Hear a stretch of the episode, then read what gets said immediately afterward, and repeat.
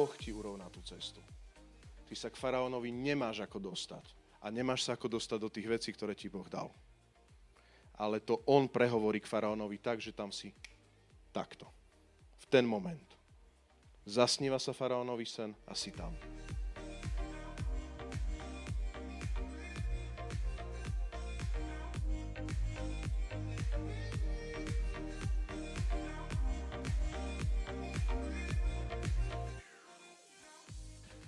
Super, církev. Tak sa ty začala kázeň, ako keby.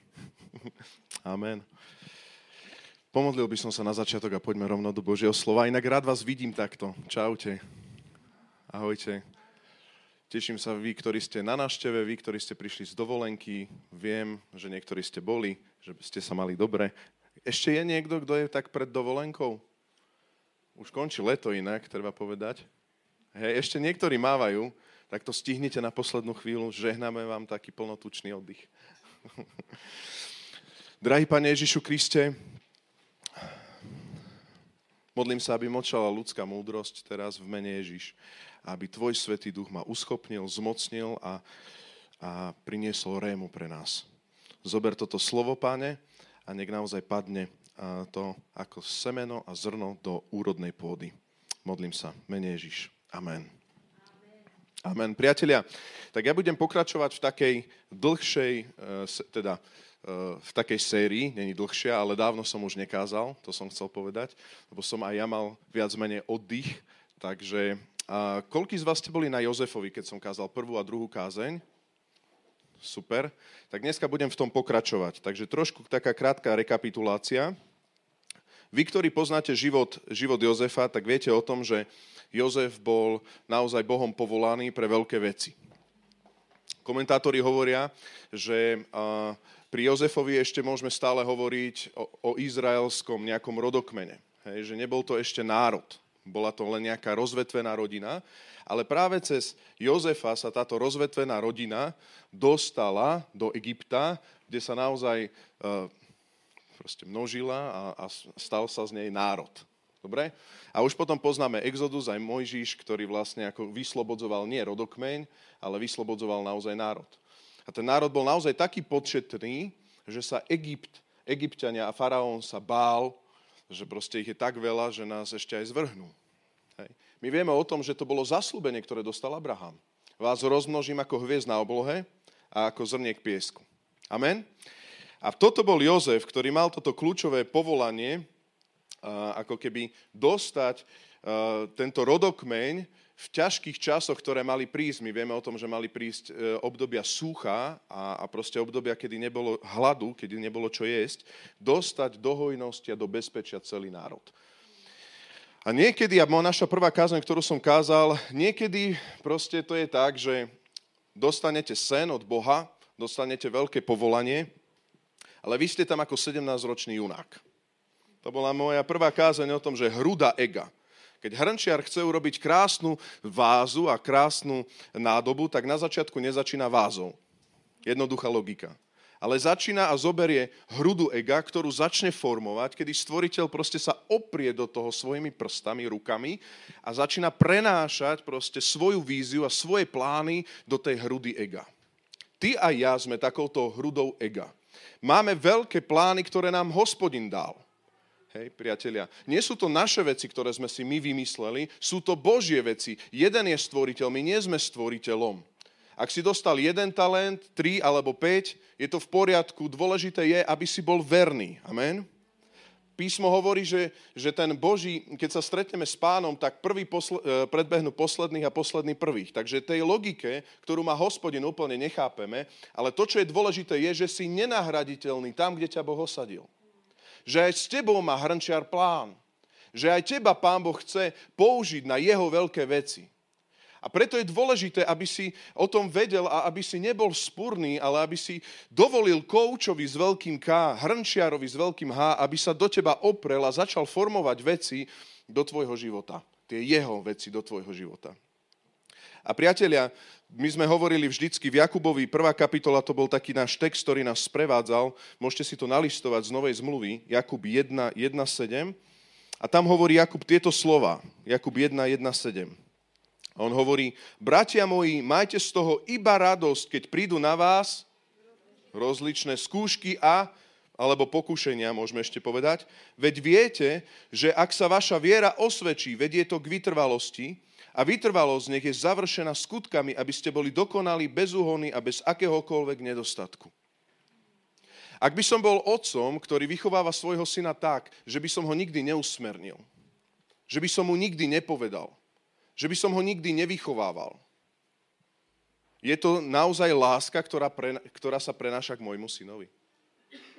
Hospodin ťa natoľko miluje, že on nedokáže ťa rozmaznávať. Hospodin ťa natoľko miluje, že on má s tebou trpezlivosť, dáva ti tú hodnotu toho, že sa tebou zaoberá, vie o tebe, ale jednoducho nie si len nejaký syn, ktorý beha po vonku, po sídlisku a je stratený a je ti jedno, kedy príde domov. Keď sme začali zakladať tento zbor, to len taká poznámka počiaru, tak sme začali robiť evangelizácie a prvé, čo sa zgrupili, boli deti sídliska. To boli deti, ktoré horko ťažko, hoci kedy videli maminu a ocina, prakticky oni si mohli byť vonku koľko chcú, kde chcú, ako chcú a, a proste niektorí z nich skončili aj v polepšovni, žiaľ. To bol náš doraz, tak sme začali. Ale hospodin nie je takýto Boh, že o tebe nevie. Hospodin nie je takýto rodič, že by ťa nevychovával. On koľko ho miluje, toho prísne vychováva a trestá kvôli tomu, aby si ty naozaj mal účasť na jeho veciach, na jeho plánoch, pretože on chce, aby sa to naozaj narodilo cez teba. Boh ťa povolal a on nechce len rozprávať o tvojom povolaní. On chce, aby si vošiel do toho povolania. Aby si tam vošiel ako Dávid a nie ako Saul, ktorý bol odvolaný. Aby si zvládol to povolanie, ktoré ti dal hospodin. Aby ťa to povolanie od hospodina nezabilo, ale aby si to zvládol a bol tam pevný, charakterný, plný jeho. A 17-ročný Jozífek, tak som to nazval v prvej kapitole, bol, bol Jozífek, ktorý chodil s veľkými plánmi. Boh mi dal sen, všetci sa mi tu budete kláňať a tak ďalej. Provokoval všetkých. Písmo hovorí o tom, že bol proste taký miláčik svojho ocinka. Hej. Hej. Donášal a bonzoval na svojich bratov.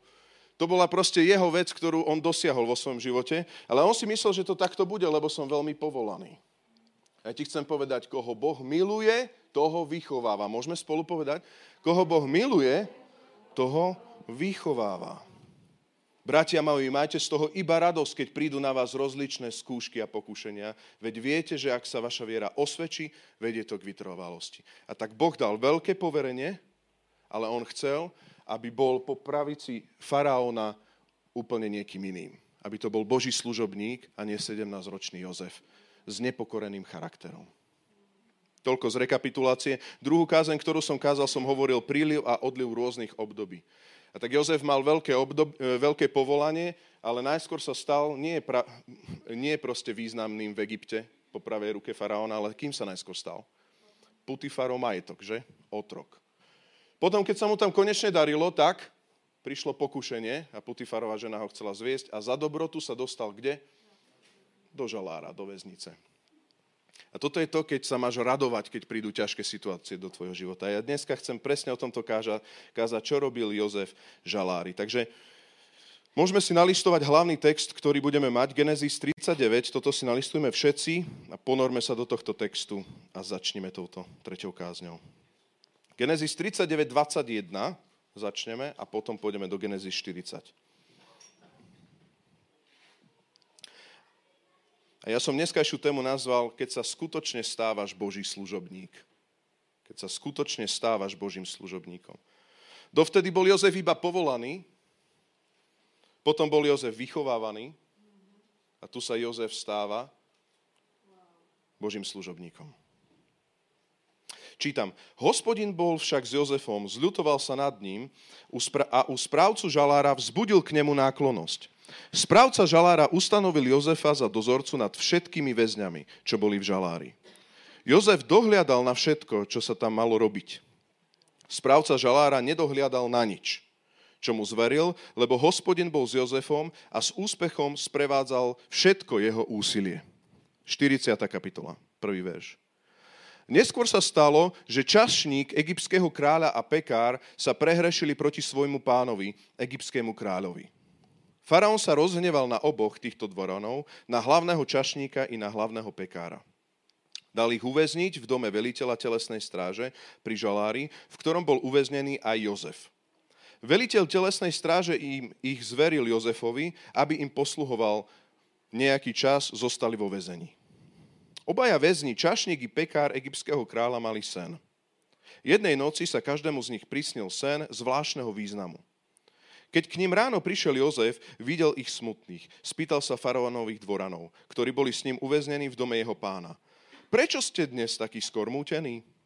Oni mu odvetili, mali sme sen, no nikto nám ho nevie vyložiť. Jozef im povedal, či výklad snov nepatrí Bohu? Rozpovedzte mi ich.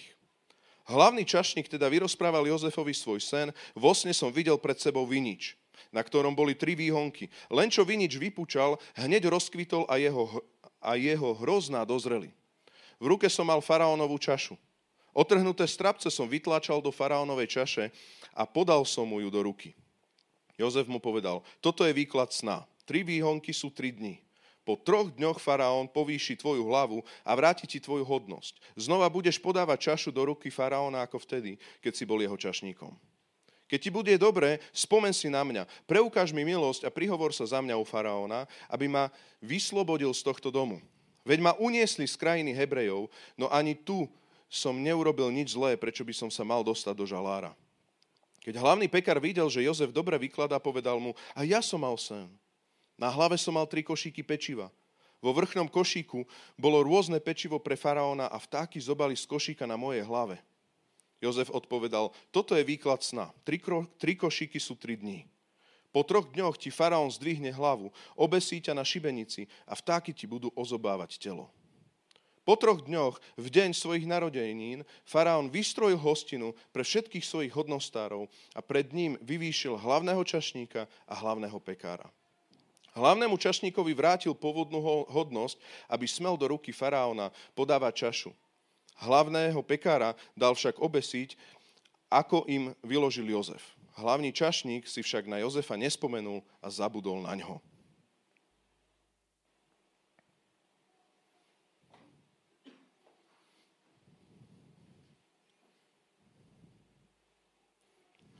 Viem, že veľa textov, ale prečítam ešte jeden text, ktorý nás bude sprevádzať a potom už budem kázať viacej a odražať sa z tých textov. A to je Filipským 2. kapitola, 3. až 11. verš. Filipským 2, 3, 1.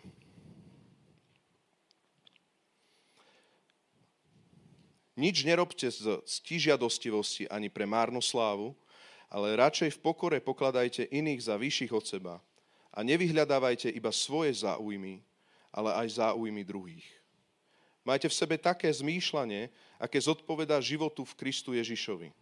On, hoci mal Božiu podobu, svoju rovnosť s Bohom nepokladal za ulúpenú vec, ale zriekol sa jej, keď vzal na seba podobu služobníka a stal sa jedným z ľudí. Ponížil sa a stal sa poslušným až na smrť, a to na smrť na kríži. Preto ho Boh vo všetkom povýšil a dal mu meno nad každé meno, aby pri mene Ježiš poklaklo každé koleno tých, čo sú na nebi, na zemi aj v podsvetí a aby každý jazyk vyznával na slávu Boha Otca. Ježiš Kristus je Pán. Tak máme tu Jozefa, ktorý neurobil nejaký viditeľný hriech. Máme tu Jozefa, ktorý si zvykol žiť v žalári a hospodin ho žehnal tak, že sa stal kvázi vrchným alebo manažerom všetkých väzňov, keď to takto povieme. Pomáhal proste vedúcemu žalári. Dobrá pozícia, nie? Tak Boh ti dá nejaké veľké veci, Boh ťa povolá do veľkých božích vecí a ty zrazu rok čo rok slúžiš v nejakom klasickom žalári, proste vo veciach, do ktorých proste ťa Boh ani nepovolal, ty tam ani nemáš byť. A ty sa nachádzaš niekde a zaoberáš sa vecami, ktoré sa ti zdajú úplne zbytočné.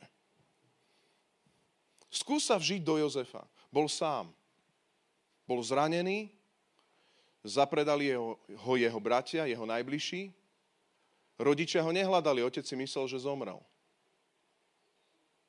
Bol majetok u Putifara, bol verný hospodinovi, lebo povedal, čo mi viac treba, ja sa bojím hospodina, tak ja nepôjdem si s tebou lahnúť a zrazu sa ocitne ešte horšie. Ako keby sa dostáva kresťan na väčšie a väčšie dno. Čo vám to pripomína? Ježiš Kristus bol ten, ktorý naozaj nemusel nič urobiť. To my sme zhrešili, to my sme urobili problémy. Ale Otec tak miloval tento svet, tak miloval teba a mňa, že dal riešenie svojho syna a on sa musel ponížiť. Ak mala prísť spása a ak mal prísť záchranný Boží plán, tak syn Boží nemohol zostať na tróne, ale musel prísť na túto zem, aby nás vykúpil a zaplatil za naše hriechy. Ja sa chcem spýtať, koho nasledujeme? Akí sme služobníci? Na koho sa podobáme? Koho žijeme? A teraz, keď hovorím o služobníkoch, tak si všimnite, že toto není služba pri faraónovi. Toto není služba, tá veľká služba s veľkým S, kde ťa Boh povolal. Toto je služba možno v práci, kde sa nachádzaš. Tam, kde žiješ, v tých krivdách, kde sa nachádzaš, tam začína služba. Kým si?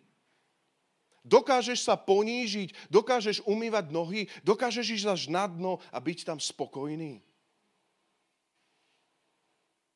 Alebo sa lutujeme a hovoríme, že páne, páne, prečo? Prečo sa to mne stalo? A lutujeme sa. A, a prečo? Iní to majú ľahšie. A prečo? Chcem ti povedať, čím väčšie je Božie povolanie na tvoj život, tým nižšie budeš musieť ísť dole. Čím väčšie je povolanie na tvoj život, tým trpkejšia bude smrť, lebo už nežijeme my. My musíme sebe zomierať. Amen? A tak žije Kristus v nás, že vezmeme svoj kríž a nasledujeme jeho každý deň. A ja ti chcem povedať, že potrebujeme zomrieť svojim víziám a potrebujeme zomrieť aj vypočutým modlitbám, presne tak, ako Abraham dokázal na oltár položiť aj Izáka. A preto potrebujeme nie si v cirkvi budovať svoje veci a svoje plány. My nemôžeme žiť pre sny svojimi ľudskými chtíčmi a ambíciami. To sú Božie plány, ale dobre, aká je tam cesta? To sú Božie plány, ktoré ti Boh dal a teraz povedzme si do ilustrácie, že to je rozsúdené. Sú to naozaj Božie plány. Ale je dosť dôležité, akou cestou sa dostaneš do tých všetkých Božích plánov. Nech ťa Boh povýši, lebo ten, kto sa ponižuje, bude povýšený a kto sa povyšuje, bude ponížený. Amen. Môžeme to spolu povedať, tento text? Kto sa povyšuje, bude ponížený a kto sa ponižuje, bude povýšený. Či to nám neukázal Kristus sám? Keď povedal, moje kráľovstvo nie je z tohto sveta, inak by ma prišli brániť. Ale ja som sa vydal ako ovca, ktorá ide na zabitie. Ja som sa vydal, lebo som prišiel vás spasiť. Ježišova smrť nebolo zlyhanie, Ježišova smrť bola, bola tromf. Amen? Preto nepriateľ prišiel a čím pokúšal? Akými slovami pokúšal Ježiša? Zostup z kríža. Zostup z kríža. Alebo skoč z tej chrámovej a uveria v teba. V čom ho nepriateľ pokúšal? Zober to do vlastnej ruky a naplň tie Bože veci svojou nejakou silou a pozíciou. Amen.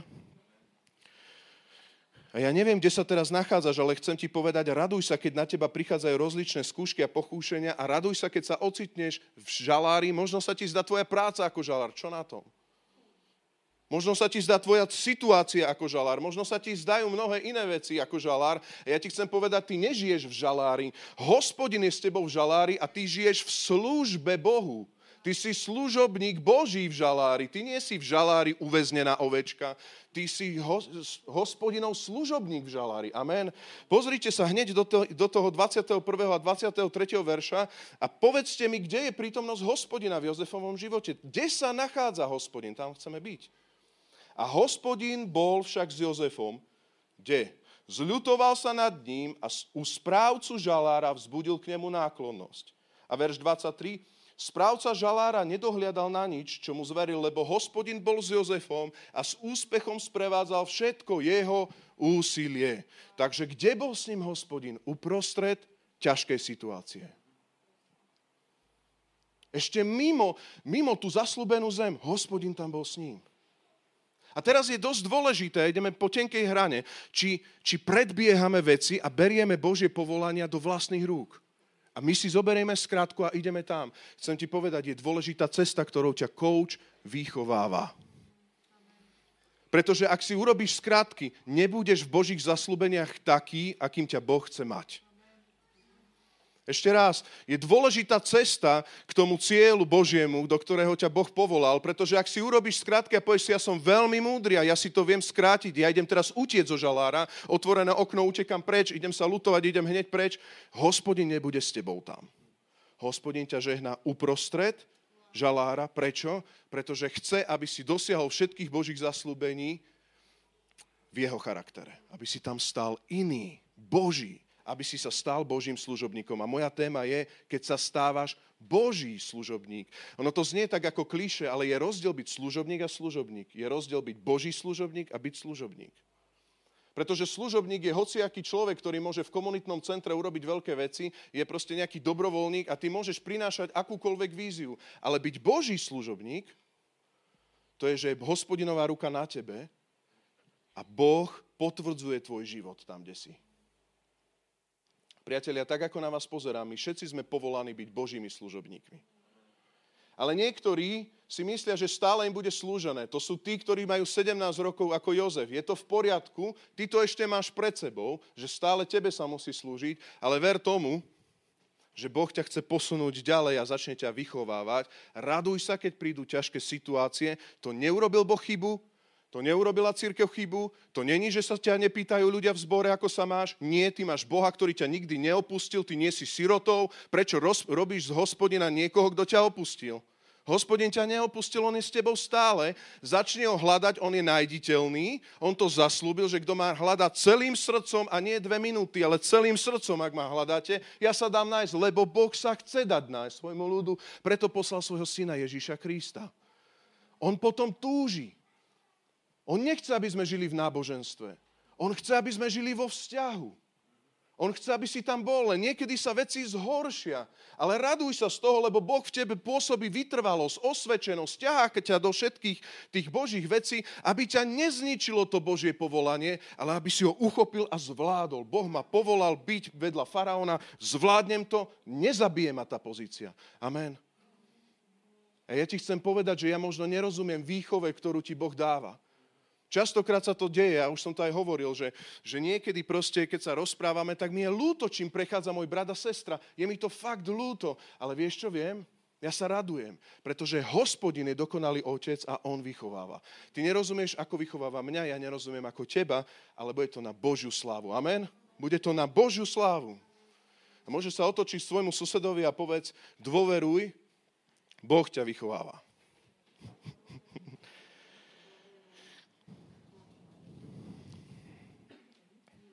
Ja sa ťa chcem spýtať ešte, ešte také otázky na začiatok, že čo robíš, keď ťa nikto nevidí?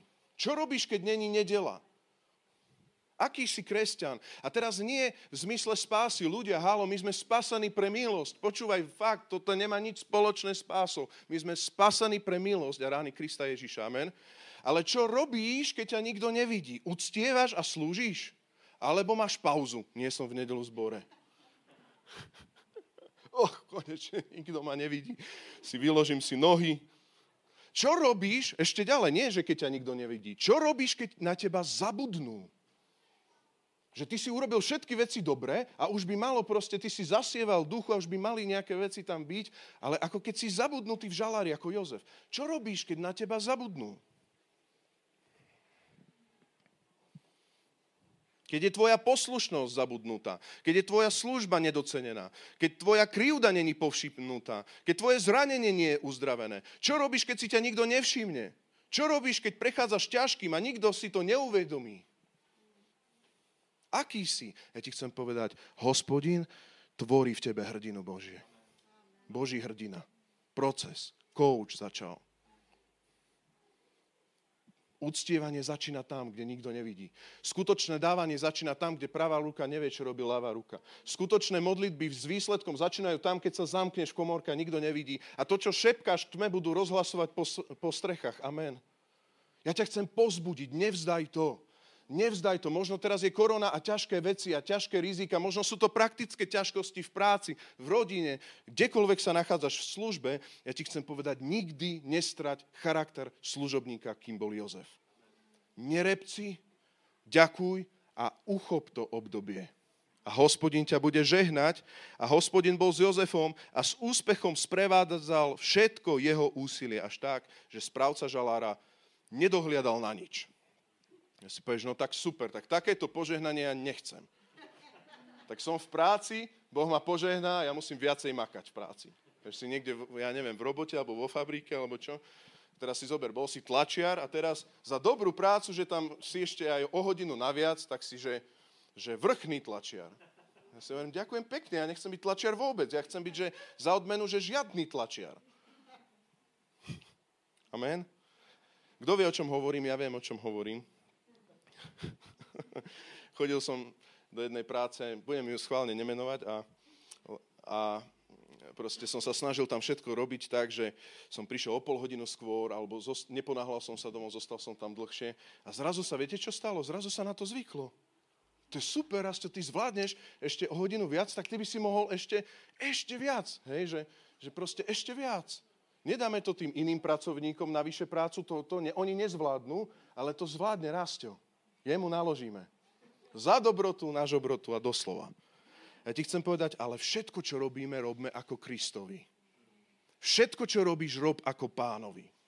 Všetky veci, aj ktoré nie sú zo zaslúbenej zemi, ešte tam možno nie si v tých veciach, ale už len pre ten hlas, že tam je niekde tá zaslúbená zem, kde ťa vedie hospodin. Všetko rob pánovi a uctievaj pána. Není to len o gitare, je to o tvojej vernosti, tam, kde sa práve nachádzaš. A môj prvý bod, ktorý chcem povedať, budem ich už mať teraz také jasné, nie zdlhavé. Takže prvý bod. Jozef ako praktický posluhovač. To začal, to je rutina práce. Jozef ako praktický posluhovač. Jozef ako praktický zamestnanec. Aký si? Aký si? V tých praktických veciach. Si verný, lebo on bol požehnaný uprostred žalára. Tak ako on bol požehnaný a manažoval všetkých tam väzňov, tak tam vidíme vo verši 1 a 2, že tak ako si verný v tej svojej pozícii žalára, tak sa žije aj druhá kolaj bežný život. To je ten svet, ktorý sa žije. Inými slovami, že svet není zastavený za to, že ty si v žalári. To ešte väčšinou ľudia, takí ešte nezreli, majú pocit, že sa vždy všetko zastaví, keď oni sa zastavia, ale svet ide stále ďalej. Nič sa nestojí, keď oni zastavia. Hej? Toto aj Jozef musel pochopiť. A on bol verný v tom žalári a nemohol, nemal voľný výbeh, ale za to za ten čas sa diali veci a bol tam čašník a pekár. Aj dneska, ako sme tu a rozprávame o Božích veciach a ty chodíš do práce a žiješ štandardný život, ľudia žijú bežný život, sú prekonaní hriechom, prichádza tam zranenie, spoločnosť nejakým spôsobom funguje, politika nejakým spôsobom funguje, mesto nejakým spôsobom funguje, susedstvo nejakým spôsobom funguje. My nie sme v nejakej bublinke niečoho, ale ja ti chcem povedať, že keď budeš verný v žaláre, tak budeš mať kontakt s tým podstatným. Inými slovami, ak nebudeš veľný v žaláre, budeš v kresťanskej bubline.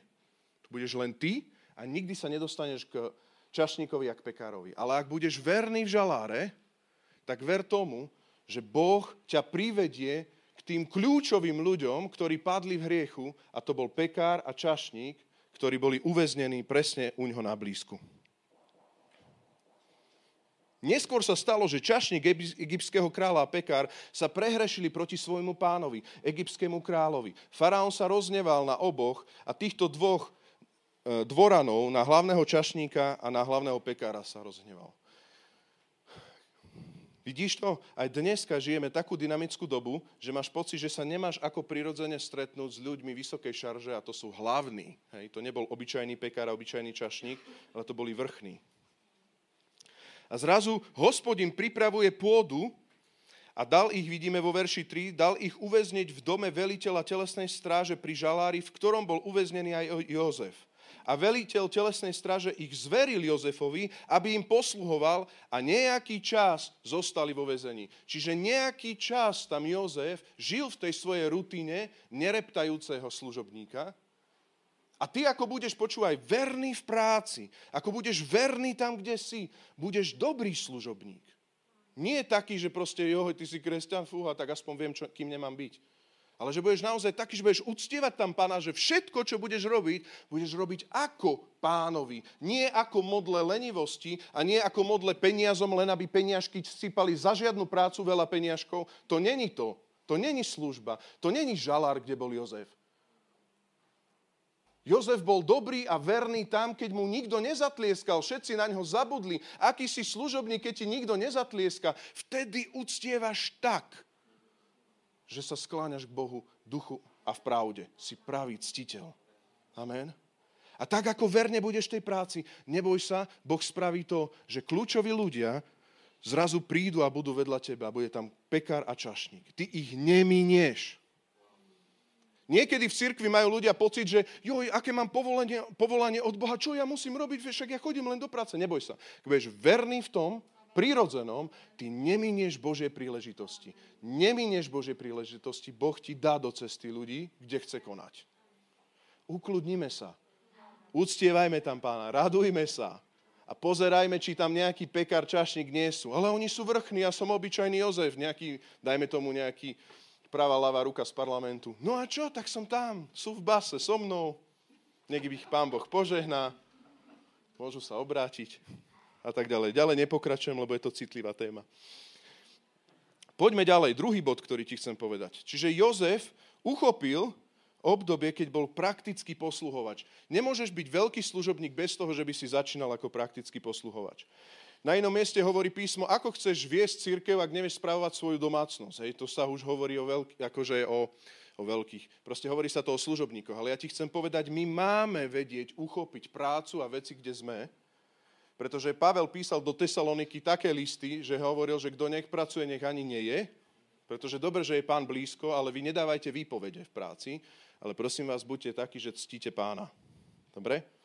Druhý bod, už keď si to uchopil si dobrý pracovník tam, kde si, tak Jozef ako služobník Boha už začínal byť nielen bežný posluhováč, ale už bol Boží vyslanec. Služobník Boha. A ako sa on prejavoval? Na tuto, tuto sa budem hýbať vo verši 5 a 8. Obaja väzni, čašník i pekár egyptského kráľa mali sen. Jednej noci sa každému z nich prísnil sen zvláštneho významu. Keď k ním ráno prišiel Jozef, počúvaj, videl ich smutný. Spýtal sa faraónových dvoranov, ktorí boli s ním uväznení v dome jeho pána. Prečo ste takí skormútení?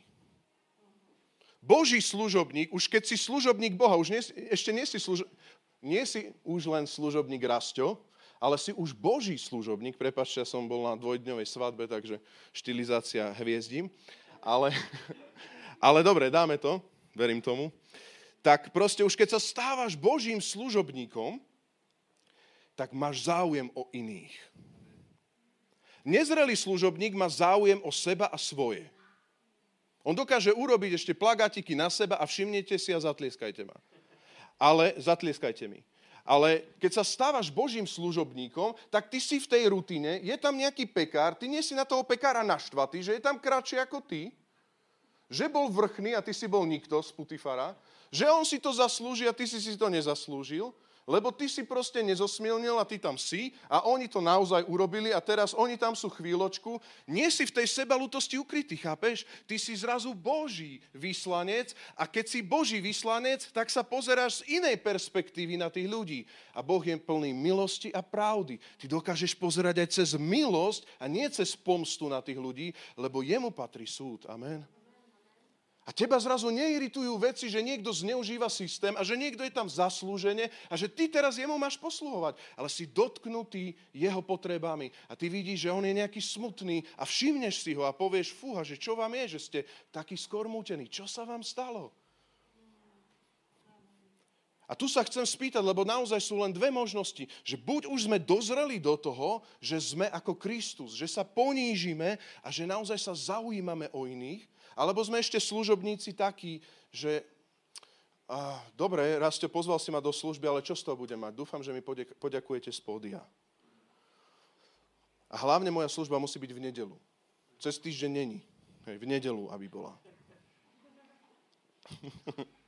A tak teraz on ako rutínne slúžil, ako chodil za týmito, za týmito väzňami, tak si všimni vo verši 5 a zrazu prichádza, že hospodin pripraví príležitosť, to on dal ten sen, Rutíne sa stretával s tými kolegami a jedného dňa sa im sníval iný sen. Kto to vypôsobil? Jozef nie, ale hospodin. A oni zrazu stratili úsmev na tvári.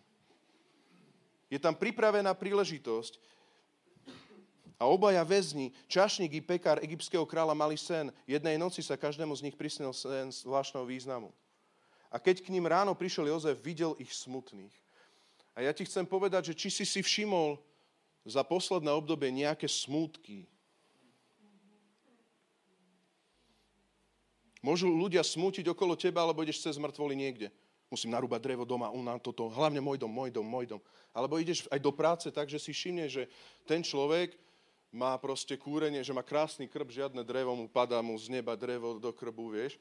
A teraz on je smutný a ty sa aj tak o neho zaujímaš. Aj keď ty musíš proste mať nejakú piecku oveľa horšie a viacej námahy proste na tom robiť. Tam, kde je žiarlivosť, či dokážeš proste ako keby požehnať. Tam, kde by proste si naschval tomu človeku, no sa ti darilo, tak dokážeš sa zastaviť. Chcem sa spýtať, všimol si si za tento posledný týždeň, za posledné obdobie smutných ľudí, s bremenom v očiach, nevedia si rady a majú ťažké otázky. Niečo sa im prisnilo, nemusí to byť doslova sen, niečo sa im ale rozsypalo, nejaká vízia ich života sa stráca niečo vnímajú v srdci, ale nemajú na to odpoveď. A zrazu celý kolektív v práci, ako keby sa nevie prihovoriť a, a pozerajú, že čo to je za proste čudné, veď sa poďme radovať, všetci pustíme rádio na hlas. Ja ti chcem povedať, Jozef, ty si tam na to, aby si sa spýtal tie otázky, lebo ty si tou odpoveďou, tou hospodinovou odpoveďou na ich otázky. Ako môže prísť odpoveď, ako môže prísť zjavenie týchto snov pre, kucha, pre pekára a čašníka, keby Jozef mal zavreté ústa? Uchop tieto veci tak, že, že zoberieš dneska ten záväzok a povieš, páne, ja chcem byť tvoj služobník, aj keď není nedela, chcem byť tvoj služobník, aj keď je niekto smutný, aj keď sa ja mám z čoho radovať, alebo keď mám pekný deň, tak si zašpiním tento deň bremenom môjho kolegu alebo suseda. Jednoduchý experiment, priatelia, musím povedať, a to sme sa rozprávali aj viacerí kazatelia, ale to sme si my zo Sandy naozaj všimli, to tak vybilo poistky. Môžem byť teraz trošku úprimný? Teraz. Teraz. a že naozaj, keď sa rozprávate s ľuďmi, môže to byť aj na svadbe, alebo aj v zbore a tak, tak viete, čo to je? Prídete za človekom cudzím, je taká blbá chvíľa, viete, ešte nepoznáte, taká blbá chvíľka. Ako sa máš? Mám sa tak, mám sa... Teraz dohovorí. Chvíľu ticho. Tak ahoj. Tak ideš, ideš k ďalšiemu. Tak ako si sa dneska mal? Teraz blbá chvíľka, už poznáte, hej, že starý známy. Ako si sa mal? Bol si sa lyžovať, viem. Vieš čo, to, také, také skoky som urobil z, proste z mostíku a ešte tak, vieš, posurfoval som na lyže a tak. Dobre? Wow, super, paráda, dohovorí o lyžiach. Blbá chvíľka.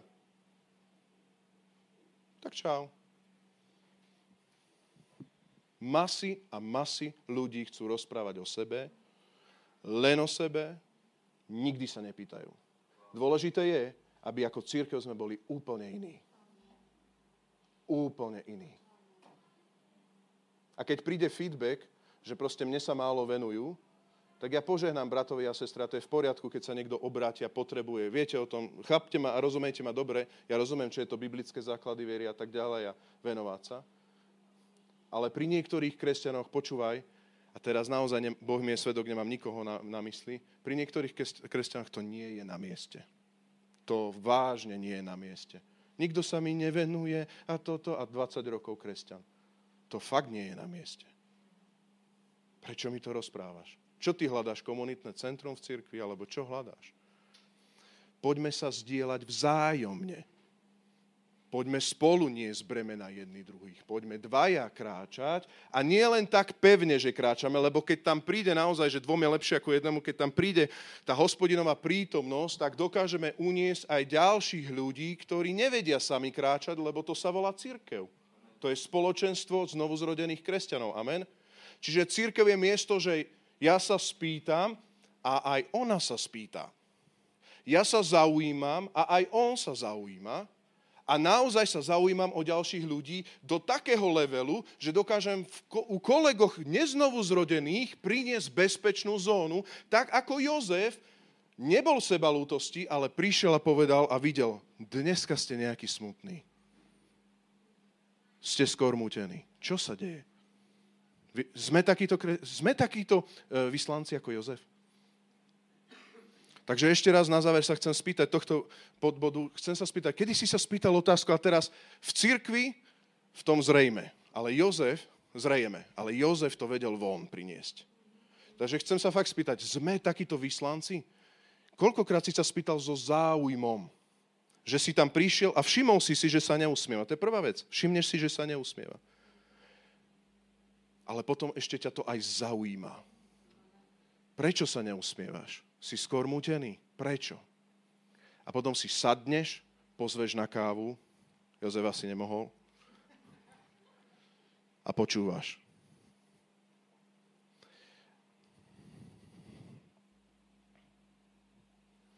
Aké máme srdce? Jozef sa stával Božím služobníkom. Už to nebol len snílek, ja mám veľké povolanie a všetci sa mi klaňajú. Už to nebol len bonzák, ktorý hovoril na ostatných ľudí.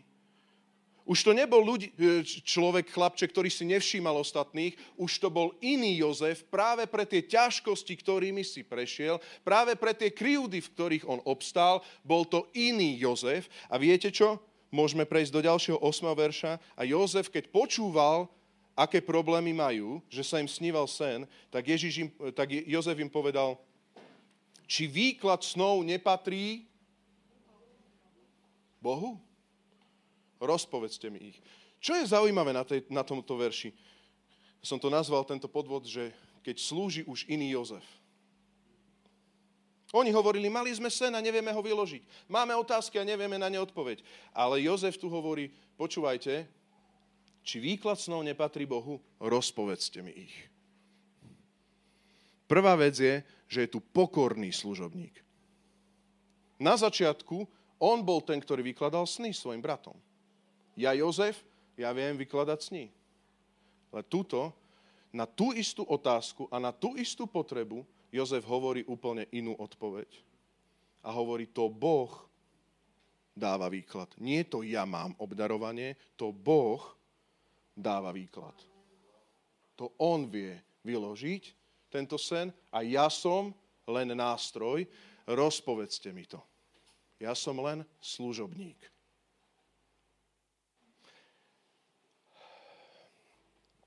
Som presvedčený, že toto nevieme vtrepať do žiadneho z nás. Neviete to ani do mňa vtrepať, do môjho DNA. Rastio, nemyslí si o sebe veľa. To ti Boh zjavil, to ti Boh dal, to nevieme. Ale Božia výchova toto pôsobí. A keď si prešiel Božou, Božou výchovou, tak to zrazu počúvaj, máš v sebe. Máš to v sebe. Pamätám si tie momenty, keď som išiel proste zo školy domov. Bolo to z vysokej školy. Musím sa priznať, mám tu aj svoju pani učiteľku. Risknem to. A bolo to také ako keby obdobie Božej milosti. A ja som stále túžil, viete, po obratení som hovoril a túžil som po posvedcovaní a po zmene. Bože, Božie plány, nech prídu, urýchli to a tak a tak. A v kuse som mal pocit, že v tom štúdiu, keď som niektoré veci proste sa musel učiť, že strácam čas. Neviem, či to chápete, hej, že sedíte tam, ale treba zachraňovať svet. A pamätám si, jedenkrát to je tak na kopci tá škola, že keď vidíte hore, tak schudnete aj 10 kilo proste tak zadýšťaní idete, tak už som naozaj v tom chudnúcom móde, ale ja verím, že Duch Boží hovoril, veľmi silne ma usvedčil a povedal, Rásťo, ty chceš zomrieť na píchu? Pozri sa, čo žiješ. Ty si myslíš, že nepotrebuješ nič a prevrátiš hore nohami svet. Ty musíš pochopiť moje princípy, moje slovo. Potrebuješ sa ukludniť, potrebuješ žalár, potrebuješ chvíľku, proste potrebuješ zomrieť sebe. Čo ty tu zmeníš? Tak si služobník argumentov alebo mojej moci. Ale to ti ja zverujem. To ja som ti dar, dal dar výkladu snov. Áno, ty máš odpovede, pokým ja hovorím, tak máš odpovede. A keď prestanem hovoriť, nebudú žiadne odpovede. Pretože ty si len nástroj. A priateľia, je strašne dôležité, aby sme naozaj boli tým nástrojom, cez ktorých prúdi Božia reč v tvojom kolektíve, v tvojom, tam, kde sa nachádzaš, aby si tam prinášal výklady snov, ty máš ducha zjavenia, ducha svetého na sebe, ty si dostatočne kvalifikovaný na to, aby si svojim kolegom povedal výklady snov. aby si povedal, na hriech sa zomiera. Na hriech sa zomiera, ale existuje tu milosť a môžete, aj na, môžete byť naozaj aj zachránení. Ja neviem proste, čo z tohto celého budem mať, ale ja vám rád poslúžim, lebo vidím, že vás to naozaj ťaží. Ak potrebujete, môj Boh vám dá výklad snov, som tu pre vás. Boh vám chce poslúžiť, neviem prečo vám. Prečo vám? A nie mne však. Ale ak chcete, prosím, ak hospodin chce, tak niekto urobi cez mňa, ja, ja sa aj skloním pri vás, aj zastavím sa pri vás, aj sa budem zaujímať o tie vaše problémy, ale dobre, povedzte mi ich, som tu, lebo som hospodinov služobník. To je postoj Božieho služobníka, už ktorý nežije pre seba. Amen. A vo verši 14-15 vidíte, že Jozef nebol superhrdina, ale jeho to ťažilo. 14-15, Marek, ak môžeme dať. A on hovorí pri tom prvom sne, ktorý vykladal, keď ti bude dobre, spomen si na mňa, preukáž mi milosť a prihovor sa za mňa u faraóna, aby ma vyslobodil z tohto domu. Veď ma uniesli z krajiny Hebrejov, no ani tu som neurobil nič zlé. Prečo by som sa mal dostať do žalára? Jozef bol úplne normálny človek, ranili ho veci, ktoré sa stali. Ale počúvaj, jeho neviedlo toto zranenie. A toto zranenie mu neblokovalo byť služobníkom hospodina. Aká ťaž to musela byť, keď bol zapredaný. A on hovorí, ja som nič nespravil, veď ma uniesli z krajiny Hebrejov, ja som bol unesený svojimi bratmi, verš 15.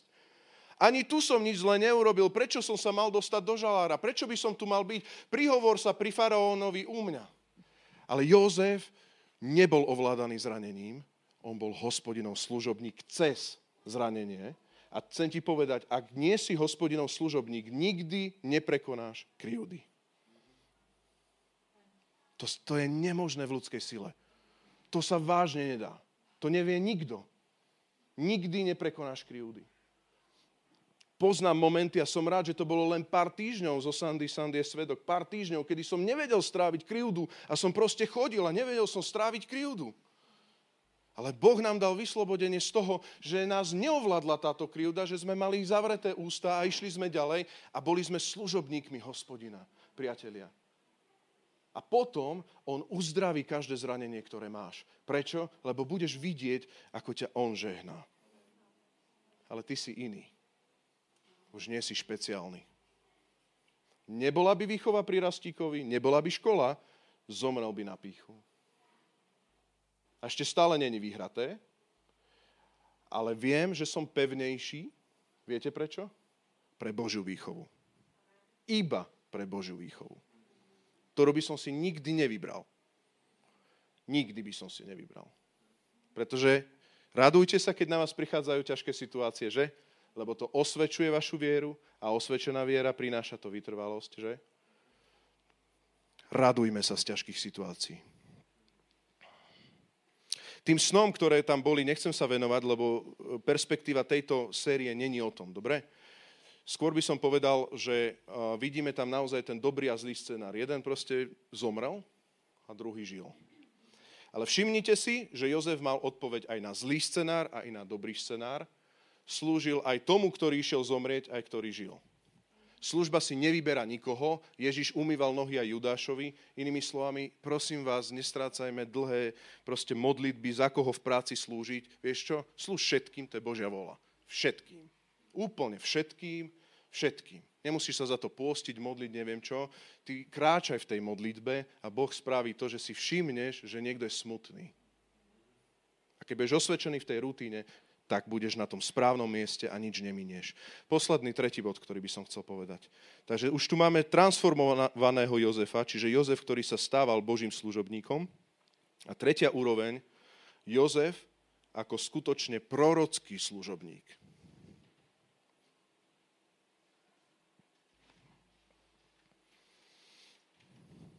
Jozef ako skutočne prorocký služobník. A tu vidíme vo verši 12, ako hovorí Čašníkovi, Jozef mu povedal, toto je výklad sna. Tri výhonky sú tri dni. Po troch dňoch faraón povýši tvoju hlavu a vráti ti tvoju hodnosť. Znovu budeš podávať čašu do ruky faraóna. A potom vo verši 19 alebo 18 vidíme, ako hovorí Pekárovi. Jozef odpovedal, toto je výklad sna, to isté odpovedal. Tri košíky sú tri dni. Po troch dňoch ti faraón zodvihne hlavu, obesí ťa na šibenici a vtáky budú ozobávať tvoje telo. A verš 20 ďalej hovorí, po troch dňoch, v deň svojich narodenín, faraón vystrojil hostinu pre všetkých svojich hodnostárov a pred nimi vyvýšil hlavného čašníka a hlavného pekára. Hlavnému čašníkovi vrátil pôvodnú hodnosť, čiže vidíte, stalo sa, čo bolo prorokované, aby smel do ruky faraóna podávať čašu a hlavného pekára dal však obesiť, ako im to vyložil Jozef. Hlavný čašník si však na Jozefa nespomenul a zabudol na ňo. Vidíte? Tu je to, že už sa stávate naozaj, že prorockí služobníci. Na začiatku ste verní v práci a robíte tú rutinnú vec. Potom sa stretnete s tou príležitosťou, to je ako keby akási rozbuška, ktorú pán dal do vášho okolia. Pekár a čašník. Nevšimnete si to, pokým vy nie ste iný služobník. Ale ak vám záleží na iných, všimnete si. A takto sa dostávate do tej role, že ste prorocký služobník a že hovoríte naozaj to, čo sa deje, to, čo sa stane, pretože všetci vidia, čo si vyložil a zároveň všetci vidia, čo sa za tri dní stalo. Priatelia, my nie sme len také, že lot, naša služba nie je len lotéria. My nepotrebujeme stále rozprávať v mene pána Ježiša a rozprávať ako nejakú frázu. My potrebujeme tomu veriť, že prorocký duch svety je na nás a že v mene Ježiš prinášame naozaj Božie veci a že tie veci sa stanú. To je novozmluvná církev, že vieme rozpoznávať, že môžeme vedieť, byť vedení Svetým duchom tak, že on nás bude potvrdzovať a že to všetci ľudia naokolo budú vidieť, že hospodin je s nami. Ja ti chcem povedať, že toto je to, do čoho ťa Boh chce dostať. Aby si bol naozaj nie človekom plný rôznych e, myšlienok a omylov, ale aby si bol človekom pravdy. Človekom moci, pravdy a milosti. Aby naozaj, keď si sa modlil, ľudia boli zmenení. Aby naozaj ľudia boli naozaj, že to fakt, ja hýbem kolenom, to čo si sa ty za mňa modlila, sestra? Hej, že proste, nechcem teraz ísť do svedectiev, ale je takých svedectiev viacej v našom zbore. Že ty urobíš nejaké veci a Boh sa naozaj prizná.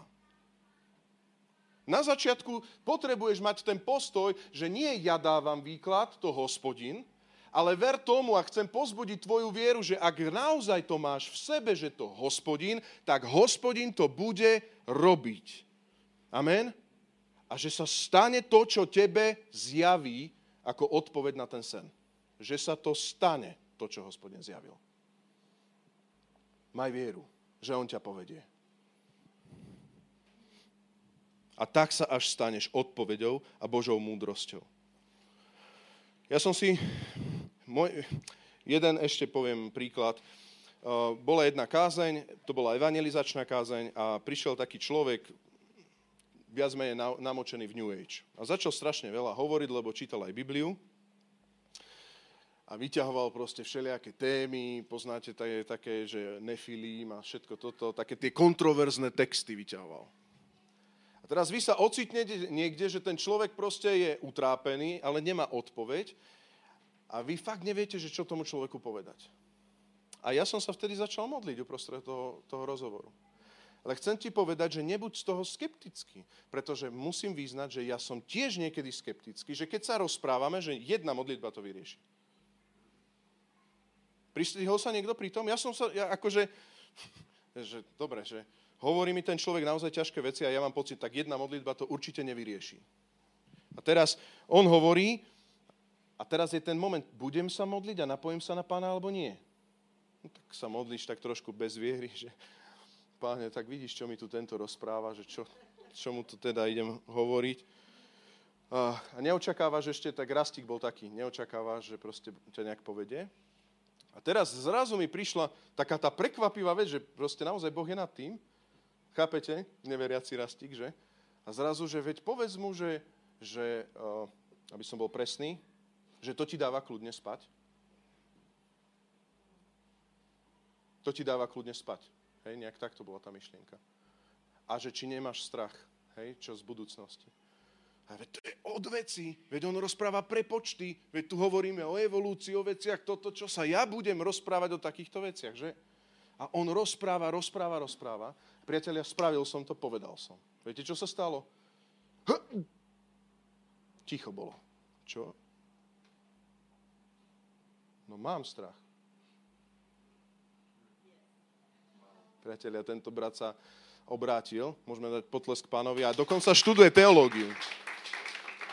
Dokonca aj vyštudoval teológiu. Takže vďaka Bohu za to. Ale on bol v prepočtoch a tak, viete prečo bol v prepočtoch? Lebo mal proste také otázky, na ktoré nemal odpovede. Niekto má sen a on sa snaží si ho vyložiť po svojom pekár a čašník, kto ak sa snaží, ale ty si odpovedou a ty si prorocky vedený Svetým duchom, ty tomu uver a urobme dneska záväzok, že to vyskúšaš do praxe. Vyskúšaš to, že sa budeš modliť. Amen. No a na záver v tomto celom vidíme, že hlavný čašník si však na Jozefa nespomenul a zabudol na ňo. Verš 1 v ďalšej kapitole sa hovorí, po dvoch rokoch mal aj, u fara, mal aj faraón sen, stál pri Níle. Hej. Môžeme dať ďalší potom ešte verš. Čiže, čo sa stalo? Čo dostal ako výplatu za svoju vernú službu Jozef? Po dvoch rokoch. Čo dostal takú dvojročnú odmenu?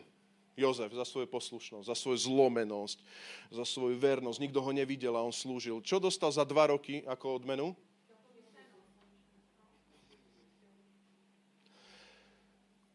Prakticky znova žalár, iba to, že bol pripravenejší na ten moment, ktorý mal prísť. Nič iné. Jeho služba nebola naviazaná na výsledok, potlesk a pochvalu. Jeho služba nebola naviazaná na to, že sa dostane i hneď zo žalára. Jeho služba bola naviazaná na to, kedy hospodin to celé posunie a kedy, počúvaj, dostane faraón sen. Ešte raz.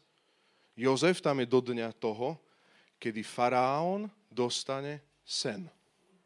Nedostane faraón sen? Netreba výklad. Netreba výklad? Pekár si nespomenie, na čo potrebujeme Jozefa. Inými slovami, dostane faraón sen? Treba výklad. Treba výklad, kto nám vyloží. A zrazu tam máte proste pek, uh, čašníka, ktorý proste, alebo pohárnika, ktorý vie, že áno, je to niekto s, vý, s výkladom. Kto povýšuje a kto ponižuje? Kto povie, že si už pripravený a ideš do tej služby? Kto? Hospodin. Jediný. Halelúja. Páne, daj zjavenie, niekto tam vidíme. Boh ti urovná tú cestu. Ty sa k faraónovi nemáš ako dostať. A nemáš sa ako dostať do tých vecí, ktoré ti Boh dal ale to on prehovorí k faraónovi tak, že tam si takto. V ten moment. Zasníva sa faraónovi sen a si tam. Vo mne to vzbudzuje bázeň.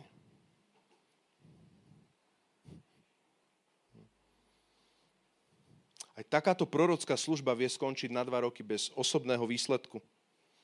Aj tvoja verná služba. Prečo? Lebo služba, ktorú robíme, je vernosť voči Bohu a naše uctievanie hospodina. Nie je to o našom osobnom prospechu a seba prezentácii.